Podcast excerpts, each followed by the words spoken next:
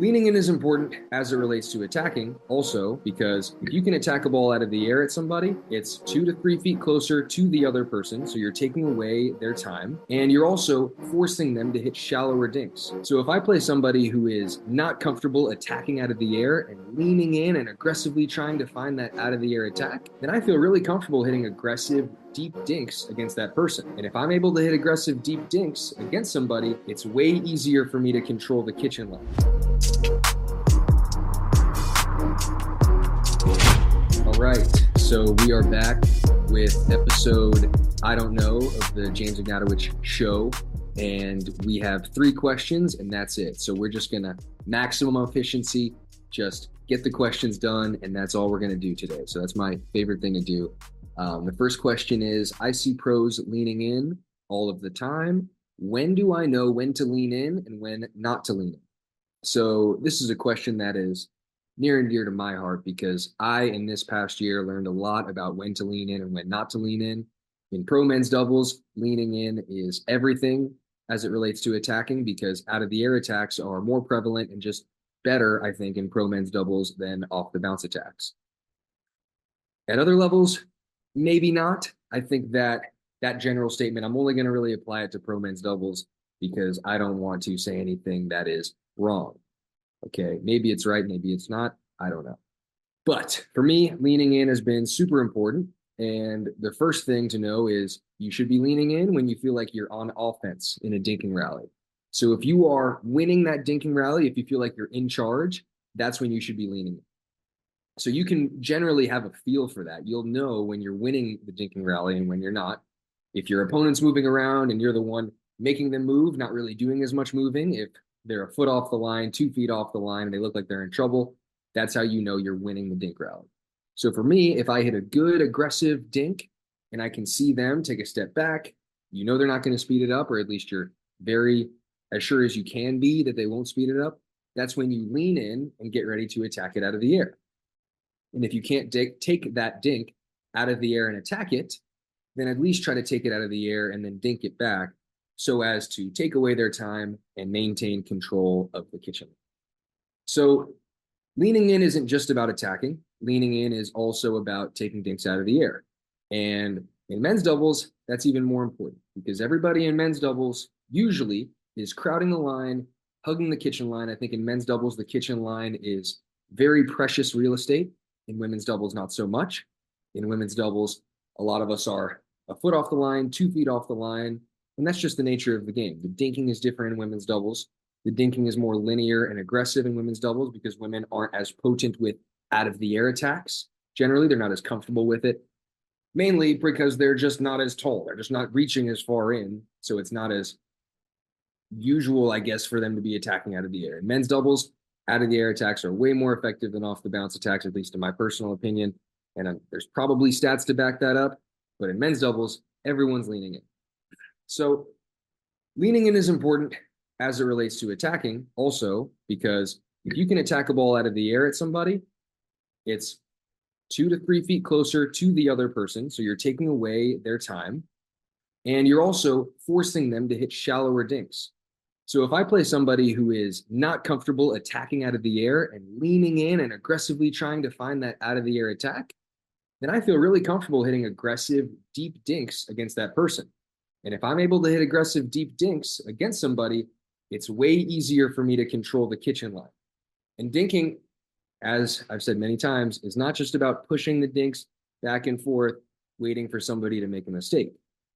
Dinking is about trying to hit aggressive dinks linear dinks that push players back. You can control the kitchen line. You can get aggressive without speeding it up. So dinking, if you can get aggressive without speeding it up by hitting linear aggressive dinks, that is so important because it sets up your actual aggression of speeding the ball up, taking the ball out of the air and attacking people. And how to stop that, how to stop people from hitting aggressive linear dinks to you is by leaning in and taking dinks out of the air. So if I'm taking dinks out of the air and you're trying to hit aggressive, biting dinks at me, I'm cutting those dinks off before they can bounce and I'm taking your time away. So if I'm taking your time away, it makes it a lot tougher for you to take control of the kitchen line and try to force me to maybe hit a more aggressive dink that is a little too high, and then you can take that one out of the air and attack me. So I think that was the biggest difference for me when I went from 5-0 to pro. When I was playing 5-0s, I felt like I could dink super deeply. I could make my dinks bounce this far past the kitchen line, and I was safe. And when I was able to do that, I felt like I could control the kitchen line like Ben Johns against 5-0s. And if I played against 5-0s, that's what it would look like. I wouldn't even need to speed it up too often. I really feel like I could hit such aggressive linear dinks without getting punished for it that I'd be fine. Pros, on the other hand, are all leaning in. They're all ready to take the ball out of the air. And if you leave an aggressive dink a little bit too high, they're going to punish you for it. So that's a huge, huge factor in improving and getting better is how deeply can players make the ball bounce against you? And obviously, this is height dependent to a certain extent, but I would try to make it shorter and shorter and as short as possible as it relates to how deeply players can make the ball bounce against you. And this is especially important for men that are tall. If you are a tall guy and people are able to make the ball bounce, make dinks bounce past the kitchen line against you frequently, that's a problem. You need to be taking dinks out of the air. So I hope that all makes sense. And as it relates to leaning in, also, if you see someone with an open face paddle, so if they're slicing their dink, I hope we all know what it mean what I mean by open face. If it looks like they're going to slice forehand dink or slice a backhand dink, you should be leaning in every single time because you know somebody's not going to speed up a slice. If somebody hits a slice speed up at you and it works, that's not good. That's not a good sign and that shouldn't happen at all. So if somebody's reaching and if they're slicing their dink, that's when you know to lean in. If somebody has a lot of time if the dink's a little high, it looks like they're going to hit some topspin. They might speed it up. That's when you don't lean in. So it's dependent on whether you are in control of the dink rally or if you're not in control of the dink rally. And then there's factors that will tell you whether or not you're in control. And I would hope most of us will be aware just by how you feel. You'll generally have a sense of are you in control of that dink rally or are you not in control of that dink rally? But if their face is open and they're slicing and they're reaching and they're on the move, you're probably in control of the dink rally. And if they're a foot off of the kitchen line and they're backing up, and you can tell they're not going to speed that one up unless it's a really dumb speed up, you're in control of that dink rally. And if you're a foot behind the line, and if you're the one that's moving, you're giving them dead dinks and they're really moving you around, then you're not in control of the of the dink rally. So these are the factors that determine where you should be standing. If you're not in control, then you should be maybe standing a foot off and trying to reset dinks into the middle to give yourself time to get things back to even. And if you're in control of the dink rally, you need to be right up on that kitchen line, hugging it, leaning in, waiting for anything that's just a little high so that you can attack it out of the air. And obviously, this is dependent on you being comfortable attacking out of the air on both sides, which is, I think, the most important thing in terms of attacking for anyone. I think you should try to develop out of the air attacks first. Off the bounce attacks are pretty intuitive, especially if you came from tennis. But out of the air attacks are, in my opinion, and the stats would probably show it. I don't know if there's stats on this. Maybe that's a next year thing. But out of the air attacks are better. I'm just gonna say it. That might be the uh, the, the uh, intro. Out of the air attacks are better. And I attack off the bounce all the time. So I'm not saying you shouldn't attack off the bounce, but I think your first option should be out of the air attack. When to slice dinks versus when to hit topspin dinks. So this kind of relates to the last question. Um, and I do both. People always talk about my topspin backhand roll dink, but I also slice dinks all the time. And I think it comes down to as long as you're comfortable with both, which I think you should be, I think a big part of anyone developing as a player is that they're comfortable hitting slice dinks and topspin dinks because both are very important. Is that when you're on offense and you have a lot of time and you can load up and get under the ball, you should always be hitting a topspin dink if you're comfortable with it because those dinks will bounce and then go into the person. They're going to almost run away from you after they bounce. That's the nature of topspin. Slice does the exact opposite. So it'll bounce and then it'll sort of die. So that's the first thing. I think when you're on offense, you want to be using topspin, and all of the best dinkers are dinking primarily with topspin. You watch the pros. Ben Johns, when he's in a neutral situation, he'll be dinking with slice. But when he's on offense, he's trying to create with the forehand and add topspin because the best dink is a topspin dink. And that is just my opinion. But I'm pretty pretty sure of that opinion is that the best dink you can possibly hit is one with topspin. But when you're on defense and you have to reach and you're on the run, that's when you would impart some slice on the ball. It's just easier to control and you're already getting under the ball no matter what with a slice. So what that means is with topspin, you've got to force your way under the ball because if the ball's here to get topspin, you've got to go like this. That's what topspin is. But with a slice, it's impossible to not come under the ball. A slice by nature is the act of coming under the ball.